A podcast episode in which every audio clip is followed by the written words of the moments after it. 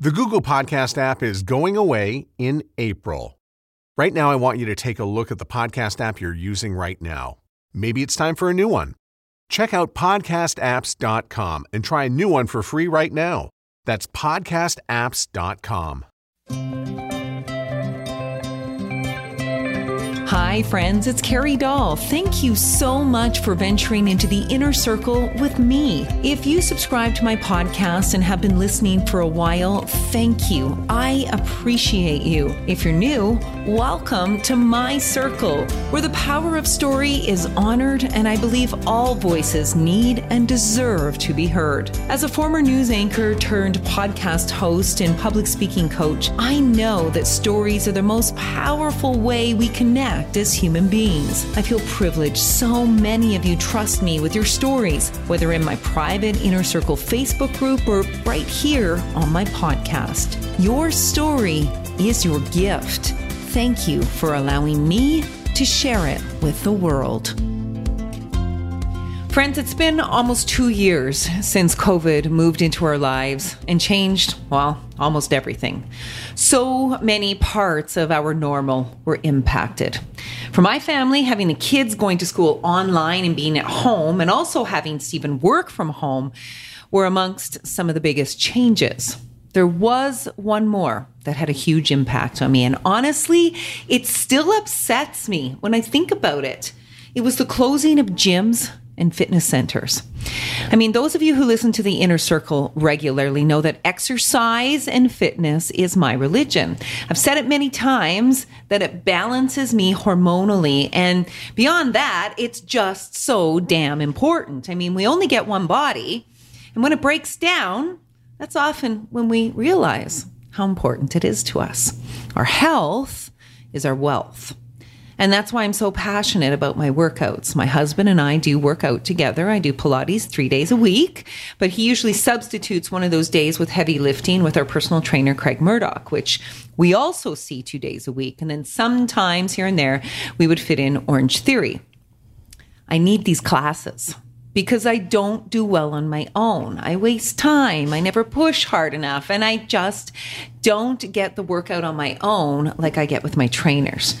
It was some 25 years ago that I started working out with a trainer, and it was the best investment I ever made in myself. It may not be for you, but it definitely changed my life. So I wanted to preface our conversation with that today because when COVID hit and all the gyms were shut down, I was beside myself. I was so upset that governments could not find a way to navigate keeping fitness establishments open and operating because they, after all, workouts boost our immune system and they are key to keeping people healthy. I mean, Stephen and I, we walked a lot, but walking alone just isn't enough. And honestly, it didn't make any sense to me. Okay, I get it. People sweat and they spit when they're breathing heavy and when they're working out. But come on, there had to be a better way than to shut gyms down completely. And you know what? They didn't even offer any other options at the beginning. You know, there's a reason that a lot of people joke about the COVID 15 because so many people say they packed on that extra weight because their regular fitness regimes were taken away. Now add in the fact that they didn't get closed down once, it was multiple times open, closed, restrictions, closed, masks. I mean, honestly, shouldn't fitness during a pandemic have been seen as an essential service to keep us healthy and well, ward off the damn virus. I was frustrated, can you tell? But there I was watching from the sidelines as so many of my friends and their brilliant fitness establishments literally took a beating.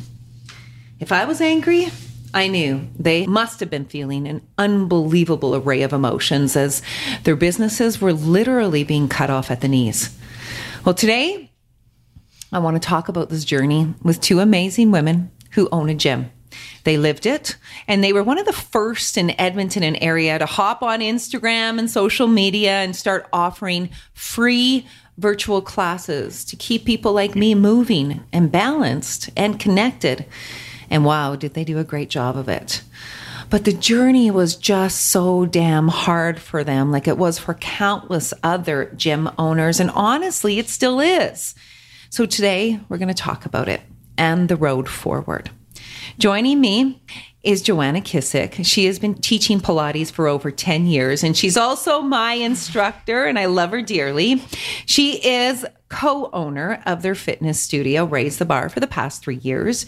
She is Can Fit Pro certified and a fully certified STOTT Pilates instructor. She's definitely living her passion. And she says that being a trainer allows her to build relationships with people who are looking to be the best version of themselves. Walking this entrepreneurial journey with Joanna is her business partner and co owner of the gym, Kara Bell. Kara has been a personal trainer for nine years and owned and operated Raise the Bar with Joanna for three years. She too is CanFit Pro certified and a holistic nutritionist through the Canadian School of Natural Nutrition. She says that when people often ask her what she does, she says, I build community and then I do fitness on the side. Both women are active in a variety of different areas. They have also navigated this whole COVID journey in very different ways, and we're going to dig into that from the shock to the stress to the mental health journey that resulted to where they are today. I'm so excited to welcome Joanna, my Pilates teacher, and Kara, her entrepreneurial partner to the inner circle today. Ladies, I've been wanting to have this conversation for so long. Oh, we're so excited to be here. Thank you for having us. And to share our journey and our story. Like you just hit the nail on the head there. Did I? I noticed you nodding a lot when I. When I really was. Yeah. I yeah. got teary eyed because. Did you? Yeah. Why? I mean, Joanna and I relived this podcast or this journey in our podcast a few weeks ago and hearing it from another perspective mm-hmm. other than our own was really empowering mm-hmm. because you're a participant. You you and your health is different than ours as business owners mm-hmm. uh, personal trainers. So it was really powerful to hear you say that you were struggling as well and something was taken away from you mm-hmm. because we only know our side of it right. yeah That's right. Does it seem like when you reflect on a lifetime ago, or does it just seem like at constant battle? Where are you at in your mind with it? It's weird because it's almost this weird combination of both. Yeah. Like it does feel like a lifetime ago, like when it started. I mean, it was two years ago, which is a long time, mm-hmm. but it almost feels like we've been here forever. Yeah. And I feel like only now in the last few months have we started to feel a little bit more normalcy within our four walls. We got to open back up in June, but people didn't flock back in like we thought they would. it wasn't normal Yeah, like they, I think part of it was it was beautiful. They wanted to be outside, which is great. We love that people were outdoors and doing things with their families, but we had hoped it would be a little bit busier than it was. So then we're like, okay, well, September, like September, mm-hmm. people will get back to routine. Yeah. And it was still really slow. And what we were finding is people would sign up, but they would cancel. And we reached out to a few of our members to say, like, hey, what's going on? And a lot of them still were just like, I just don't have it in me. I'm still, I'm tired and I'm struggling mentally. Okay, I'm going to hit the pause button on that because we've jumped in with both feet. I want to I want to back the bus up because I want to go back to like day 1 when the whole pandemic began, but even before that, I want to go into your own love affair with fitness. And and Joanna, I want to start with you like where does your passion come from and where was that seed planted first of all for fitness? Okay, mine's weird because I was always an athlete. And when I was in high school, people often asked me what I wanted to do. And I did say fitness. I wanted to do something in fitness. And then I graduated, and there was a little bit of pressure from my family, mostly my dad. Fitness didn't seem like a viable career. So he wanted me to go into accounting for some reason. I'm not sure why. very, very opposite. So I did go to school and I got an accounting degree. And I actually did enjoy the courses. But then I started working in an accounting office and I was like, this is terrible. This is not me. I was cut off from people because you basically work in your four walls. And I, I gained a ton of weight and just wasn't feeling like myself. So I started taking Pilates classes in Peace River at the time. That was where I lived. And it was a friend of mine who opened the studio. And I just caught on so well. And she's like, you know, I feel like you would be an amazing instructor. So I started doing my certification. And in Alberta, the certification is only done in Calgary. So that's where the master instructors are. Okay. They sometimes will do location on location training. So I was lucky I got to do my reformer in Edmonton, but all the rest of my certification was done in Calgary. So it took me a couple years. Mm-hmm. Back and forth driving, still living in Peace River to get my certification. And I just fell in love with it. And I eventually got rid of, I kept the accounting while I was doing my certification to kind of pay for it. Mm-hmm. And then as soon as I could, I was done with it. But I will say, I feel like it all worked out because I use that a lot in our business. Yes. So I do a lot of our books. I do. Really? Yeah. Oh my gosh, it did. Yeah. Like that. Funny how that all worked Yeah. out. so right? it's super valuable and I don't regret it. Now looking at the path, it all sort of makes sense. But yeah, it was kind of a weird transition to get there. Yeah. okay. What about you?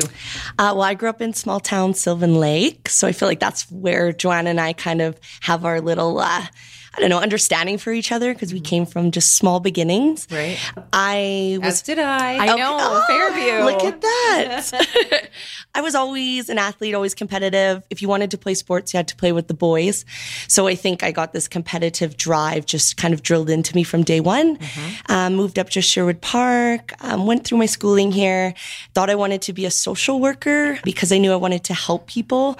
And same as Joanna, it's like, fitness can't be a career. It's not a viable option. And I don't know where that comes from. Maybe it's because our our lenses like professional athletes are are the only kind of avenue for fitness.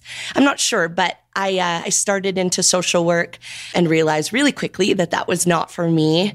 I'm very empathetic and I think that is a pro and a con, but I don't think I would have been able to not take my work home with me. I still struggle with that, but I think it does it does better in fitness. And so I started working at a, at a gym and lo and behold, fitness was where I wanted to go next. And Joanna worked there.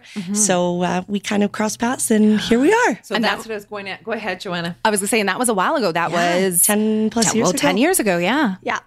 So 10 years ago, you crossed paths and there was a connection. Yeah. Well, over dogs first, probably Yeah. more than fitness. we both adopted rescue dogs. So we we got the dogs together and we just kind of started talking about our dreams of fitness and what that looked like because we both worked for other people. Mm-hmm. Joanna at that point had moved home and was working for herself. Yeah.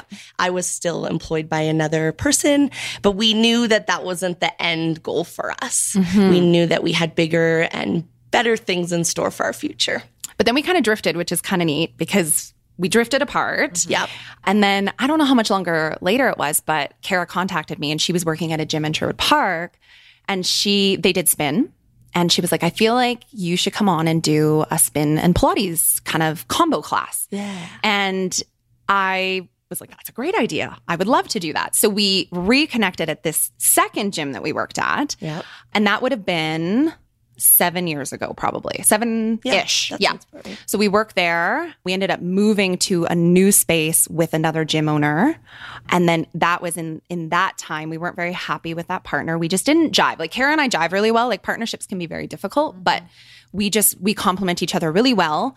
But this other partner, we just weren't jiving and we took a random trip to Arizona and we weren't super close at that time. Like we were close, but not trip close. I feel like hindsight, I look at that trip as like the TSN turning point in our relationship. Yeah. Like we were put in some situations where it like tested us, our friendship, tested us personally. Yeah. And we just like knew that this was like Oh yeah, we meant had to be. an amazing time. Like we connected, and we were sitting in a hot tub, and we started talking about opening a gym together. yeah.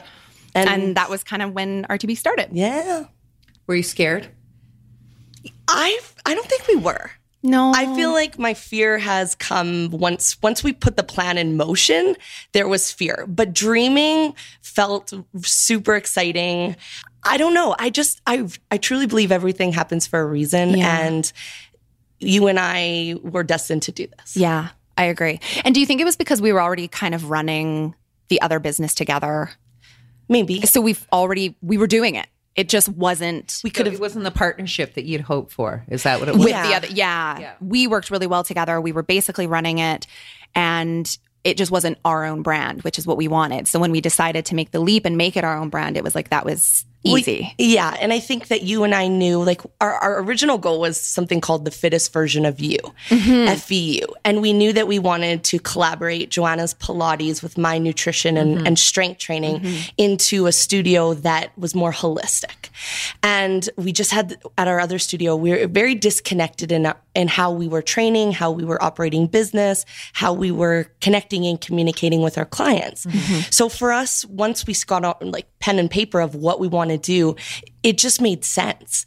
So we had some awkward times of like how we get there, mm-hmm. but we were so clear on where we were going that it was yeah, it was just almost effortless. I hate Yeah. to say that because I don't want to jinx anything, but mm-hmm. it felt too easy. Yeah, and you don't want to make people think like it's like oh, running a business and opening a business is easy, but when you're with the right people, Yes. it does become a little more effortless. Mm-hmm. 100%. Yeah. Yeah. So you came up with the name. Was that is that a story into itself? I've always wondered where raise the bar. I mean, it's you know It, Yeah, it took us a long time. It did. Like, yeah, because we had this FVU, but then we realized we didn't know if like people would know it was a gym. And it Yeah. sounds like FU a little bit. Yeah, a little bit. Yeah, we we were. said that. I was like, whoa, Whoa, uh, yeah. okay, gutsy. Yeah. I think someone pointed it out to us, and we were like, "Oh, yeah, we never thought that's of that." all I heard was Yeah, FU. I'm like, did she say FU or FU? And I was like, whoa, wow, that's that's like really blazing a trail. Yeah, we're not we were not quite ready for that. Yeah, no, raise the bar. We knew that we wanted letters. We knew that we wanted it to be something simple, but we definitely went back and forth between what it was. We weren't we just weren't quite there yet. Mm-hmm. So, Well, and Kara's very much, she knows what she likes. And sometimes she'll know, like, oh, I don't like this. I don't really know why I don't, but I don't. And then once she sees the thing that she likes, it's like, that's it. Oh. And I feel like that's what Raise the Bar was. Like, you thought of it, you sent it to me, and we were both like, yeah, that's yeah. it. Well, and Joanna's so easygoing that she's like, "Yeah, for sure." but once I'm once I'm decided, like that is the rule. So, yeah, So early beginnings, you find a space. Mm-hmm. And did you know at that point, like I love the way you two already, like it's only been three years that you've Mm-hmm. had Raise the Bar, right? But you already know all each other's characteristics. Mm-hmm. Have you, is that just the way you guys are? Have you done some team training and building? Or that's pretty awesome that early in your entrepreneurial journey to know these traits about each other. So mm-hmm. yeah, Yeah, we haven't done any like leadership training or nothing like that. I I feel like we just are so blessed that we do complement each other really well. Like Kara is really great at the social media, which is great because I am terrible at it. Like I barely run my own page. I try to be on top of it, but it's just like the last thing. So she does a great job with that. And then I of course do like the books and the membership stuff. So I'm kind of the like books and numbers person. Mm-hmm. yeah. I'm, the, um, I'm the front end. Joanne is the back. Kind of, yeah. And Kara's like the creative genius. Wow, She you're like pumping my tires. You really right are, now, though. I am not good with that stuff. Like people come in and they're like, "It's so beautiful," and I'm like, It "That was Kara." Well, I feel like a business relationship's no different than a marriage. You get partnered with someone who complements you and mm-hmm. everyone has strengths and weaknesses in their partnerships but you work with those like if if i told joanna she was going to do our do our social media yet she hated every minute of it mm-hmm. probably wouldn't work Right. so i think mm-hmm. organically we just settled into roles that were our strengths and that's where we struggled in our other partnership. We never we never really jived into those mm-hmm. rules. Where with Raise the Bar, we just have found it and we've made that work. and the communication, like at our old partnership, we didn't really communicate well. Yeah. Whereas Kara and I, Kara likes to know details, so. I'm I do all the number stuff, so a lot of times she doesn't know what's going on. So she was feeling a little out of the loop, and so as her partner, I said, "Well, what can I do to help you feel in the loop?" Mm-hmm. Yeah. So we started doing where I send her these weekly updates. So that helps ease her.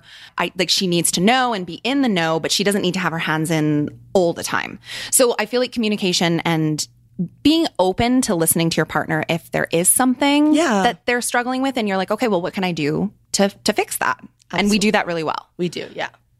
Boy, it's just like I'm sitting here in awe because usually, like partnerships, and sometimes, and I don't want to be too many broad strokes with the brush here, but women being in partnerships, emotions can get in the way mm-hmm. and feelings can get hurt. And it's just, you guys have found out what each other's superpowers are, strengths and weaknesses. Seems like there's A, great communication, which is number one on my list with anything, and, and B, like a huge level of respect for each other's capabilities. For Definitely. sure. Well, and we discovered in the last few months because we struggled the most we ever have mm-hmm. with our relationship that if you don't have mutual respect, those conversations are never going to go well. Mm-hmm. So we didn't always agree. Like I said, in the last couple months, mm-hmm. we didn't agree on how we were moving forward, but we heard each other and we value each other. And that's what allowed us to stay in this partnership mm-hmm. and truthfully stronger.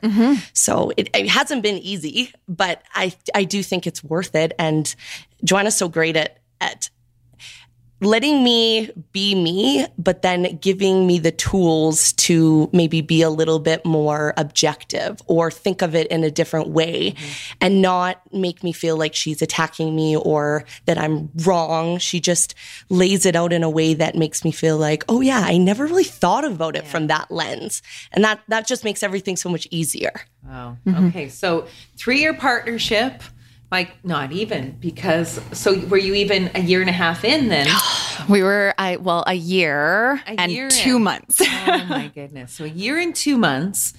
And all of a sudden, take us back to March 15th, Yeah. 2020. it was crazy because we already were struggling a little bit with uh, other gyms were closing their doors ahead of time. So they were kind of taking that leap and saying, oh, this is what we think is right to do. It hadn't been mandated yet.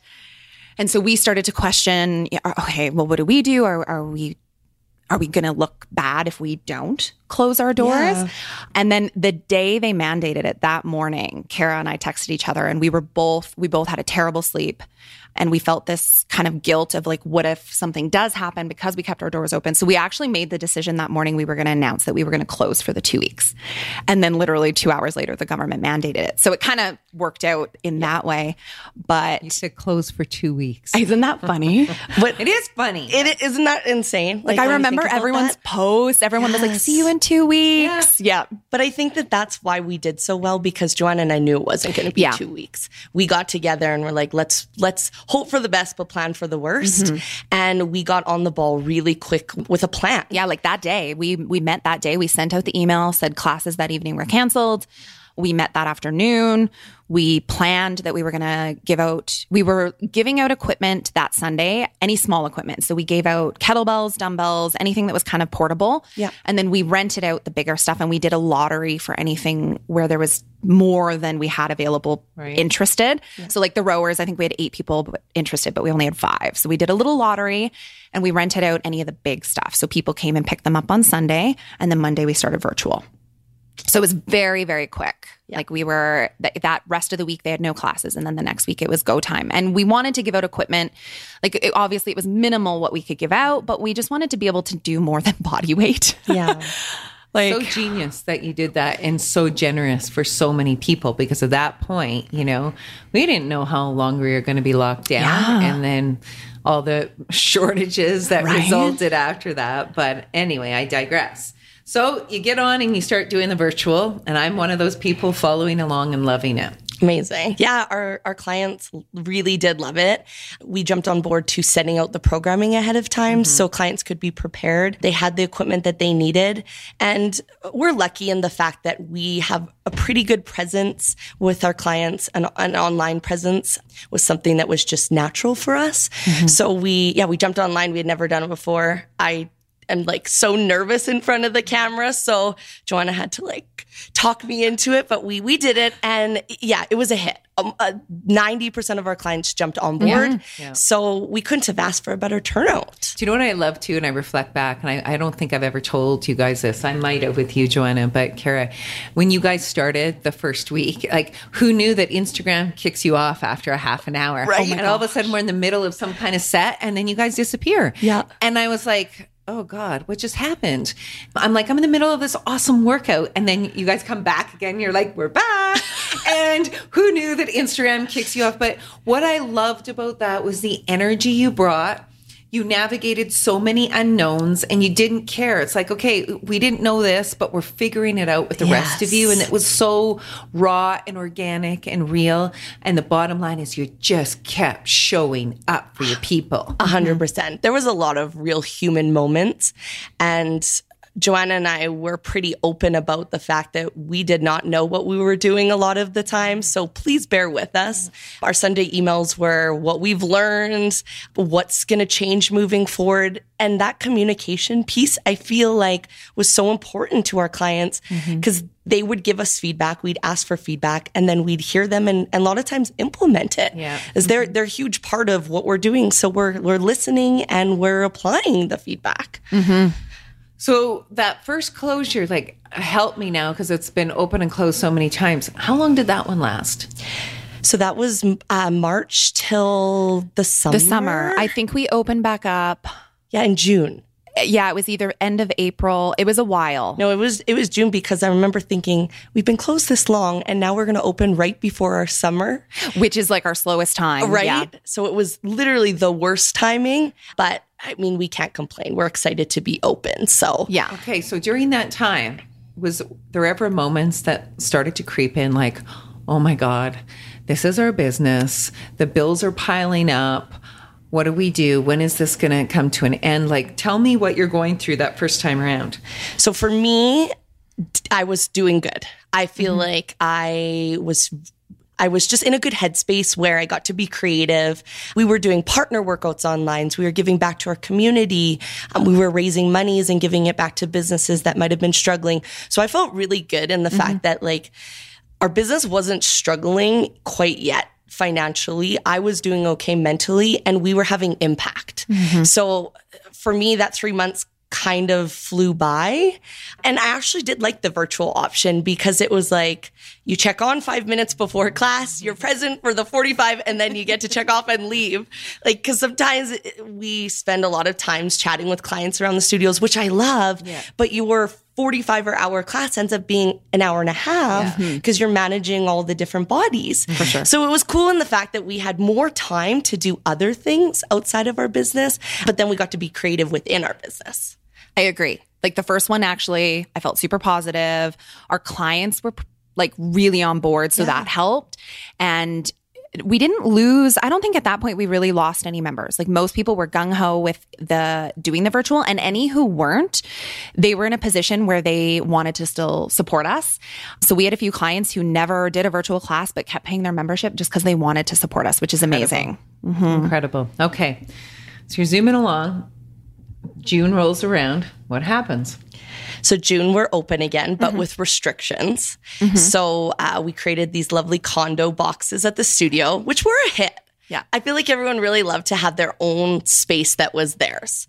So what did that look like when you say condo box? What did you put like tape on Yeah. the floor or what? Yeah. Okay. Uh, we put tape down. We had to have a certain distance. AHS had said that we need to be certain distance away. So we measured everything out. Our capacities went from like 10 people in a class, 10 or 12 to six. Yeah. So that was a good, like, there's still a decent amount of clients. Uh, we're small base community focused studio. So it allowed us to be able to interact with clients while keeping them safe. Mm-hmm. So that was all good. Mm-hmm. Pilates didn't change a bunch for you upstairs. No, we were pretty lucky. Like for most, there was only a few times, but it was considered low intensity. So a lot of times we got to sneak by. It's true.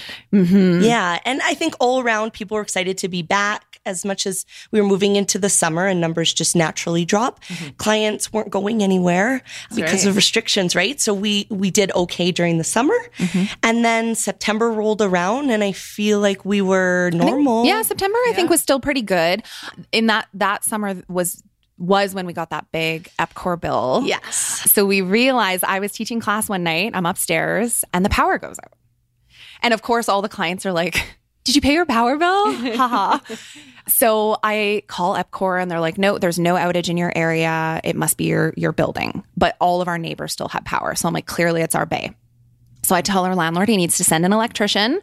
So the electrician comes and we're standing at the back of the breaker box and I'm looking at the breaker box and we're unit 104. Mm-hmm. And our breaker box has a label that says unit 103. And when we had first signed our lease, they had actually put unit 103 on our lease and we actually ordered stationery for unit 103. Oh my gosh. And then they realized they messed up and they're like, oh, actually, you're unit 104. So what happened is they had mixed up the connections. So they had attached our power to unit 103, which is an empty bay. And they had attached 103 to ours. And I do remember when we moved in, uh, we got our first EPCOR bill, and I said to Kara and my husband, I'm like, this is really low. Like it set, it seemed really cheap. Well, I feel like it's still like say three hundred and fifty dollars. So it's not super. It was cheap, like, it, yeah, but it wasn't like five or six, which we were expecting. Right. yeah. So I was like, okay. I mean, no one's calling EPCOR and being like, I don't think you're charging me enough. Yeah. Yeah. So I just assumed that maybe, I don't know, the bay had better insulation or I don't know. We justified it. Yeah. So anyway, turns out they had hooked it up wrong. So we were actually paying for an empty bay. So that was about a year and a half in was when they realized it Into our Uh, lease. into our lease. Yeah. And so turn, they do an investigation. So Fortis comes out, they do an investigation, and then they bill you for what you've used. Thankfully, they can only go back a year. So we only had to pay for a year, but it was a $4,500 bill. Okay. Yeah. So we're in the middle of a pandemic and we get this bill. And, and I mean, they give you payment options, but that's about it. They don't care. You use the power, you have to pay it. So we got stuck with this bill, start making payments on that. So I feel like that's maybe when we started to be like, huh. well, and I think yeah. So that was in September. Is that right? that was when we got the bill. Yeah. Okay. And that's when like September for us is the busiest time. Like people Yeah. think January is the busy time for fitness, but when kids go back to school, Yeah. that's the busy time for us. But a lot of kids didn't go back to school. That's right. So we get stuck with this bill. We're waiting for this influx. It doesn't come. And then as the time goes on, COVID numbers start to rise again.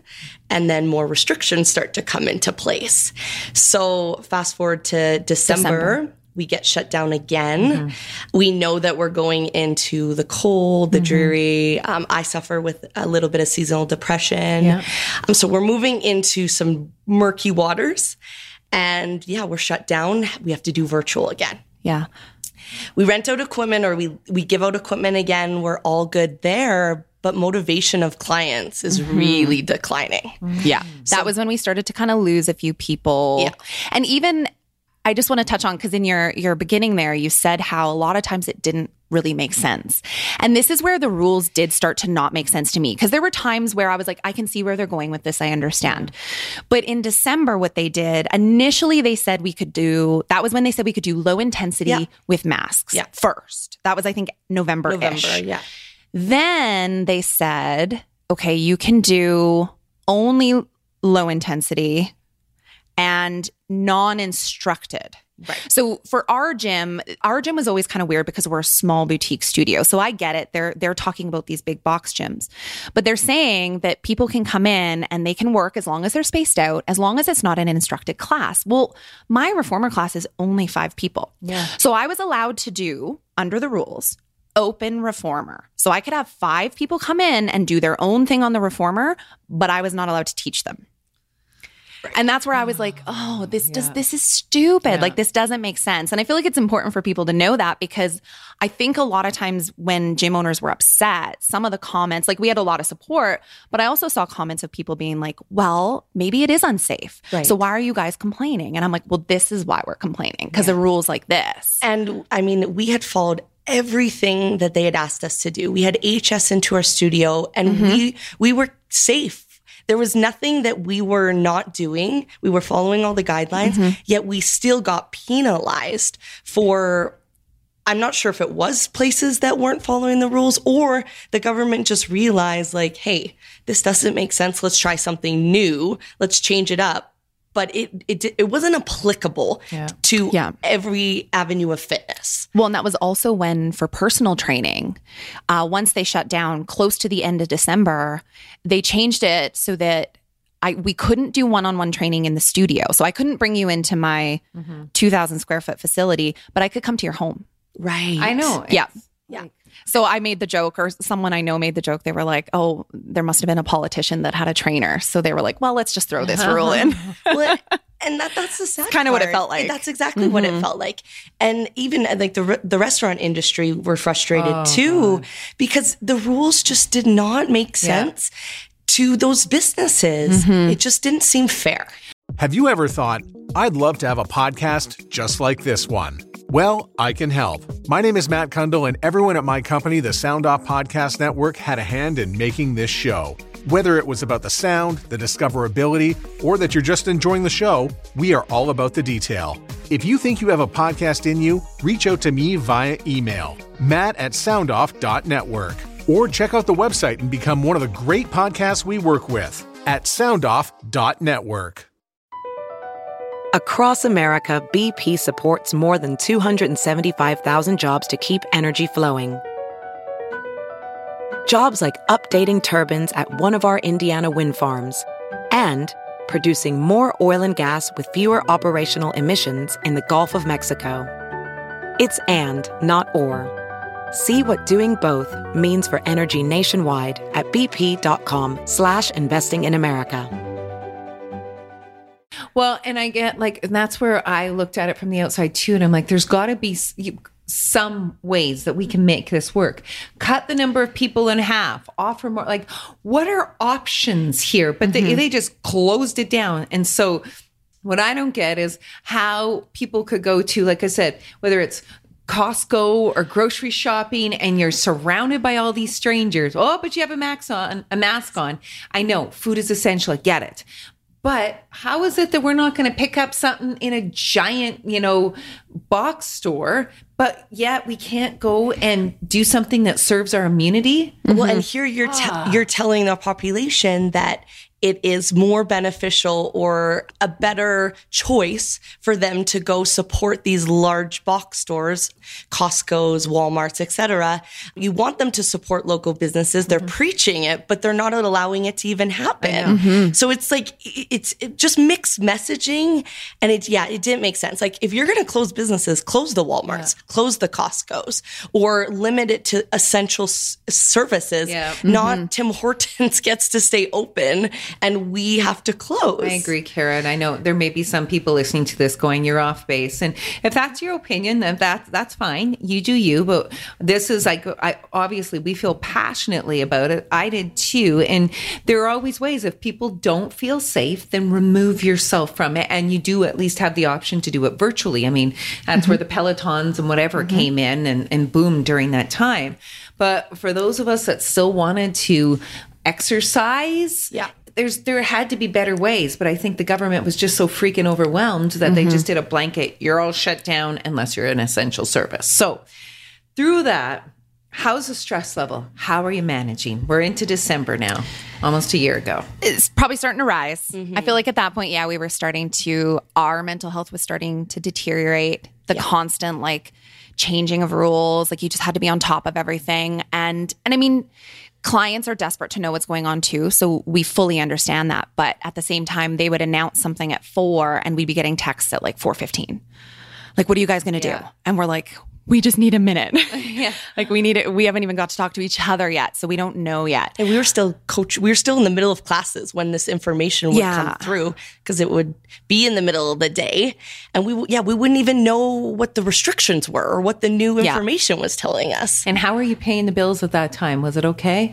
At that point, we were still like breaking even. So it, we were doing okay. The first year, we, we, made it through we were able to pay like we paid our rent um, we had a few months where they deferred and we would pay half but we paid it back Yeah. Um, and well, and we made choices like we didn't pay ourselves. We decided that it was more important to pay our instructors because a lot of them it's their sole income. So we didn't pay ourselves. We're still not paying ourselves. We have lovely husbands that help help us. But yeah, we made decisions early on that we were going to protect and keep our business afloat 1st mm-hmm. and we would worry about what that meant for us later. yeah. But i would say every closure was when we started to lose people. Yeah. especially there's people that only really do reformer. Like Yeah. like some of them most people i would say do both. But for the people that only do reformer when we were closed like you can't do virtual reformer. We added mat and we tried to get creative and they did pretty good. We did like a an equipment mat uh-huh. class and you can mimic some of the reformer movements with this equipment so I mean, we we tried to be as creative as we could, but there were some people they just want reformer. So you started to lose a few members here and there.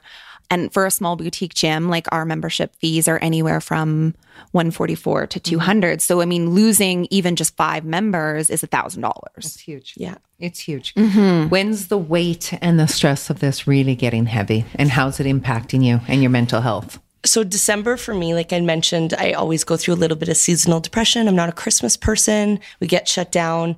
And that was the first time I had said to my husband, I don't think I can do this anymore. Um, I just, I, I wasn't feeling like myself. And I just, I, I really struggled carrying the weight of what happens if people get COVID in our studio. And yeah, we were closed, but when we opened, like I wasn't sure I was comfortable with that. Yeah. So I started in December questioning whether or not Raise the Bar was something that I wanted to continue on. And he was like, nope, you're strong enough. You got this. You can do this. I'm like, okay, yes. Pull up my panties. Like, I can yeah. do this. like, this is why we're, well, this is why I have Joanna. This is why we have a strong community. We need to rely, rely on each other. Did you ever tell Joanna at that point that you were second guessing? I don't think I did tell her. Not quite that early. No. No, we had that conversation a little bit later. Yeah. Yeah. So then moving into the new year, we're still closed January, February, and March. So it's starting to get old. I found for me, like I, I feel purpose and, and passion and connection with people in when I'm with them. I don't do it and I don't feel it through a screen. That's not why I'm a personal trainer. It just, it, I could feel myself losing myself through the virtual game and the virtual classes. And I, I could just feel myself withdrawing. I didn't enjoy showing up for for the community. I was there for that 45 minutes that they needed me, but I wasn't all there. I wasn't myself. I wasn't fully present. So we get to open again in April. Yeah, something like right? that. Yeah. With outdoor fitness. Yeah, outdoor, right. In April in Edmonton. in Edmonton, yeah. yeah. So it was only about zero degrees, yeah. but we're having to give it like 11 out of 10. Like we're trying to motivate people. And at that point, I'm like, okay, I'll do what it takes. Like we've, we've already done this for a, over a year. Mm-hmm. We can do this. But we slowly started to see the attendance falling off again because people don't want to do outdoor fitness. Yeah, that's hard. Mm-hmm. Right. So they don't want to do virtual. Well, they don't want to do outdoor. So it's like, okay, we don't know where to go from here because it feels like we're like our hands are tied, mm-hmm. you know? Joanna was really creative and got like her reformers outside and was really motivating for her clients. But I just found my clients maybe were picking up on my energy. Energy, yeah. So I my business, my personal training business was starting to slide as well. Mm-hmm. And then we move into the summer. Mm-hmm. We're into June where we're able to open again. And that's where my mental health definitely started to to take a turn. We Kenney releases that we're opening for summer. Joanna and I are like, ugh, like we're excited to open our studio, but not only are we fearful that we're going to get closed down again, but we're, yeah, we're struggling with our mental health. So we're opening, we're not feeling like ourselves, and we have lost members. So we're trying to pick up the pieces. So I had gone on a girls' trip at the end of June. My girls from high school or ju- junior high, we've been friends for 20 wow. years. Mm-hmm. I came back really low, really, I didn't know how I felt. I felt disconnected. I felt sad.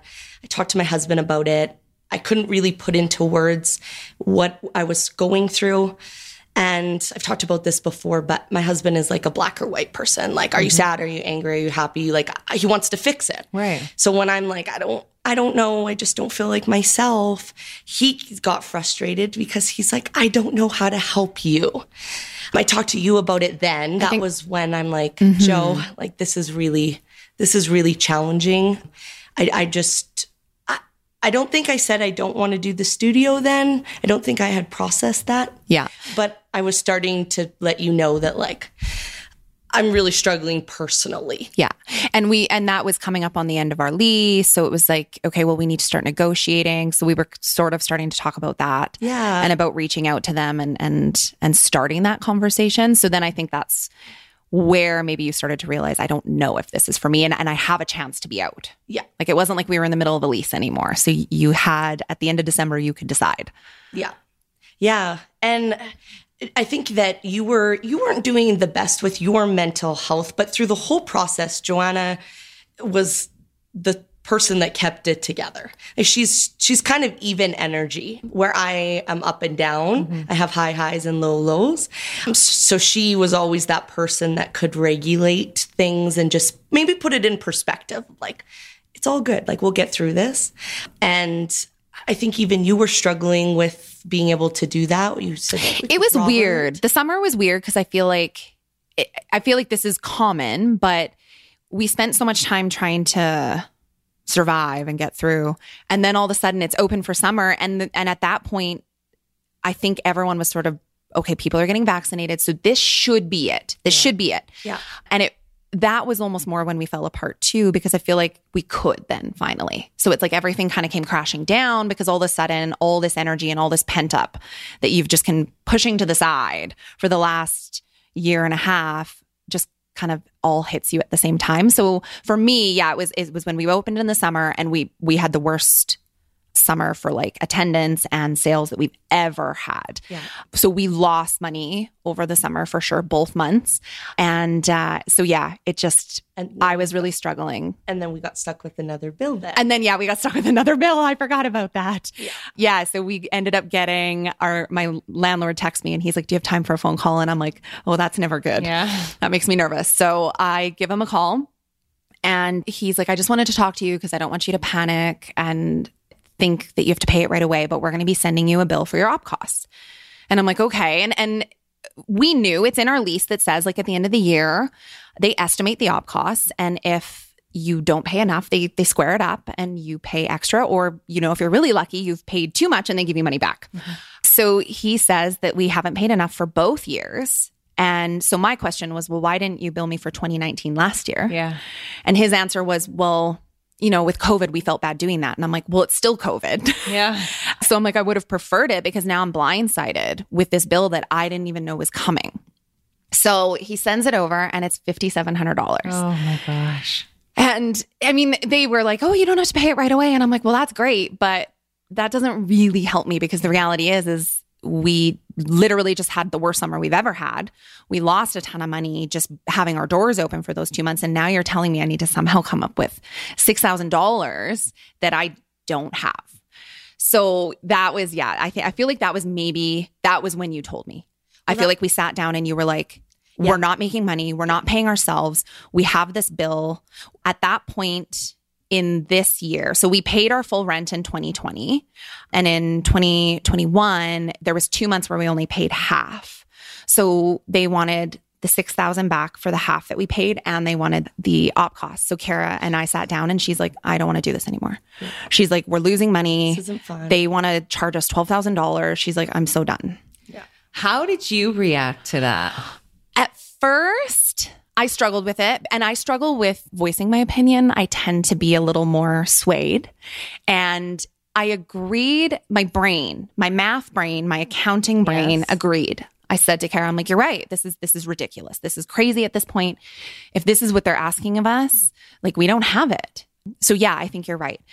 And I think deep down, and maybe at first I maybe didn't admit this, but my heart was like, but I don't want to. Like it was like I was saying the yeah, you're right out loud, but the I don't want to was internal. Uh, so I struggled with that for probably a few months before I finally did tell Kara, I'm like, but I don't want to close. But it took me a long time to admit it and to come to terms with some of my emotions around it. I went to a massage therapist and she does energy work. If you're into that stuff, it's uh, you have to be kind of open to it, but I went and she helped me realize one of the emotions I wasn't really ready to admit because I felt so shameful about it is I was actually really angry. Mm. I was angry at Kara because I felt like she was abandoning me and I felt like she was giving up on RTB. But there was so much shame around that emotion because she was struggling. And I'm like, who am I to be angry at her when she's struggling and she's telling me this is what she needs? So I felt a ton of like mixed emotions around that. But when I finally said it out loud, it was like I finally let it go. And then I could sit down with Kara and say, I don't want to close. And I understand if you want to. And if you want to, I'm, I may try to do this on my own. I don't think I said it quite as nice though, because we were kind of disagreeing when I said were that. You, like, was yeah. it heated? Were there tears? What was that whole oh conversation gosh. like? Yeah. So, I mean, the conversation started because, um, so we're, we're trying to, we get this bill we have to renegotiate our lease because our lease is up th- December of 2021. Then we get stuck with the vaccine mandate. So if we want to keep our doors open essentially like today Yeah. we have to we have to mandate vaccines Right. right so and something that a lot of our clients didn't know is at this point my husband wasn't vaccinated so i had to make a decision that didn't include my husband so this conversation is heated not only because joanna is mad that perhaps i want to close the studio but i'm I have to decide between the studio and my husband. And that's a position I never thought I would be in because mm-hmm. he is one of our biggest supporters. He's mm-hmm. my he's our cheerleader. For sure. So it came across so emotional and I think we just started to kind of like say things. Mm-hmm. Joanna saying that I want to do it without you came across as like I don't want to do it with you. Yeah. Yeah. But that's not what it was. And me saying, well, then I'm done. I'm not choosing the studio over my husband basically sounded like I was abandoning Joanna. Mm-hmm. And that wasn't it at all. So this conversation, yeah, it started off really terrible. And I, I posted on social media that Joanna and I had our first real argument as as a couple or as a, a business owner. Yeah. I said, and that's where I talked about the mutual respect, but we were always able to maintain that mutual respect. And we got through that because of that. Mm-hmm. So at the end of that conversation, we realized we don't really have an option. We have to mandate vaccines, and we're not anti vaccines. We're both vaccinated. Todd was no longer going to be allowed in the studio, and that was just the decision that we had to make. Kara, I know this is personal information, but I know anybody is who's listening is going to wonder the why behind your husband's decision. So I'll start by saying he is vaccinated now. Okay. Thank goodness. Um, you know what? He was just a little bit hesitant. He- Uh, he wanted to see if the Johnson and Johnson vaccine would come out. My husband is a little bit stubborn. Like he just, if he has his thought or an opinion, like nobody's swaying him. And, and I truthfully love that about him. But in this case, I was like, okay, like if you decide that you're not going to get vaccinated, then you need to stay in your lane and you need to stick with the restrictions that, and I, and I feel that way about everybody that chooses not to get vaccinated. I'm pro-choice. I, I believe you need to do what's best for your health, but in doing that, there are repercussions. Yes. Mm-hmm. Right. Yes. And I respected his. I didn't want him not to be able to come to the studio, but he had his reasons and I respect him for those. And then the, we made this decision on the Friday, the Monday he went and got vaccinated. So he- they did it for the fence sitters. And I think he was one of those. Mm-hmm. And I'm, I'm glad that I'm glad that we made that choice because it was the right choice for us and it pushed him to make the right choice for for our family. Mm-hmm. So So during that low, like how hard was it to claw your way out of that hole? And was it was it how tough was it on you? it was it yeah it was really hard september joanna and i were talking about our our lease and i thought that i was at my rock bottom because there was just so many emotions and feelings and you and i were not really getting along the best it wasn't that we were having conflict i just feel like we weren't seeing eye to eye on things so there was like this rockiness that was there but wasn't really talked about or it never really came to a head. Well, and that's never happened.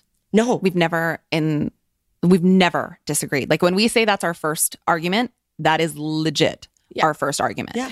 Was did you recognize how low she was? No. I, in hindsight, I wish, and we talked about this on our last podcast, I, I wish I had known. I wish I had read the signs a little better. I thought her not wanting to do RTB, I felt like I was supporting her and saying, I understand. And if that's what you need to do, I'm going to support you in that. When now, in hindsight, I feel like I should have said, You have put so much time and energy into RTB. It's always been your passion. Something is something wrong. Like, what's making you feel like you don't want to do this anymore? So, I definitely regret that. But I now think there's uh, some people reached out to us after we recorded our last podcast and they sent some courses that you can take for helping people through mental health. And I think I'm going to do it because too. I think it's so important to be able to recognize those signs. And I feel like I misread them. And I don't know that even if I had done this course, that I would have read them any differently. Maybe I wouldn't have. I don't know. Maybe I was too much in my own head to see it. But in all fairness, like I didn't even recognize them in myself. Okay. I I knew I I was coming to this. I don't think I want to do this anymore. I don't think I want to do the studio anymore. It came out later that I had a suicidal moment and I think I was trying to tell them that I was struggling without telling them that I was struggling. Right. Mm-hmm. So Joanna can say that I, I wish I would have said, but you, you really don't know what that person is going through or thinking unless they tell you. Mm-hmm. So I- I'm thankful that I didn't choose on that day to, to end my life. But I also know now that when I need something from people, I need to tell them exactly what I need. I I can't beat around the bush and hope that they'll ask those hard questions. I need to say like, "Hey, here's where I'm at Yeah. and here's how I need you to support me." And I mean, if Joanna takes that course or other people take that course, maybe she'll recognize struggle and be able to ask those questions, but I also need to do my part and and tell the people in my life it just how bad it's gotten. Mm-hmm. So for me, it was just really hard because I felt like, like Joanna mentioned that she was angry at me. Well, I was angry at myself. I feel like I was quitting something that meant so much to me and the clients. But I also knew I needed to take care of my mental health and myself. So what was more important? Mm-hmm. And every time I said to them, I think I don't want to do this anymore, they kept coming back to me with, yes, you do, or I'm going to do it without you, instead of like, is everything okay? Right. Mm-hmm. Right. Right. But I mean, we could talk about this forever, but, But how do you know? I, and that's why I wanted to shine a light on this aspect of the conversation because there's lots of learning in it. Mm-hmm. And I think that is the most challenging aspect of dealing with mental health issues is A, recognizing it, and B, even more importantly, is knowing what to say to someone. Mm-hmm. When you can tell they're struggling, it's like, how, what do you say? How do you approach it? Or do you just come out and just say, are you okay? Yeah. And that's usually how I will approach it. But the what I love too about this story is first of all the vulnerability with which you are sharing and wanting to talk about this is so powerful. The why behind that, do you want to dig into that? Why why did you agree to come and share this story and on your own podcast? Well, I feel like social media does us a disservice of highlighting the glamorous parts of our lives. And as business owners, we didn't want to share with our clients all the times when we are struggling because our platform is community and it's positivity. So for me to tell them that I'm struggling with my mental health and I'm pretty honest about how I'm feeling, but not to that degree. So for me, it was really important to say, you know what? it's okay to not be okay and i think that my my purpose in life is to be both the best version of myself but also the authentic version of myself through the ups and downs and Joanna and I came off a real high high of the studio and everything that was amazing about our business. And I'm back there now, but I also went through the hardest time of my life. And I don't think it's fair to show people that that's not a part of life as mm-hmm. well. So powerful. Mm-hmm. So, so powerful. So you go through that. And now, like, there are big changes on the horizon and an exciting horizon. Did I characterize that properly? Very exciting. Yeah. It's funny because, yeah, you hear this and it's, it wasn't what we expected would happen. I think our space that we're in now, we 100% thought would be our forever home, but we did not end up being able to renegotiate our lease. So we actually started searching for new space and we found a space right across the street. So a nice, easy move.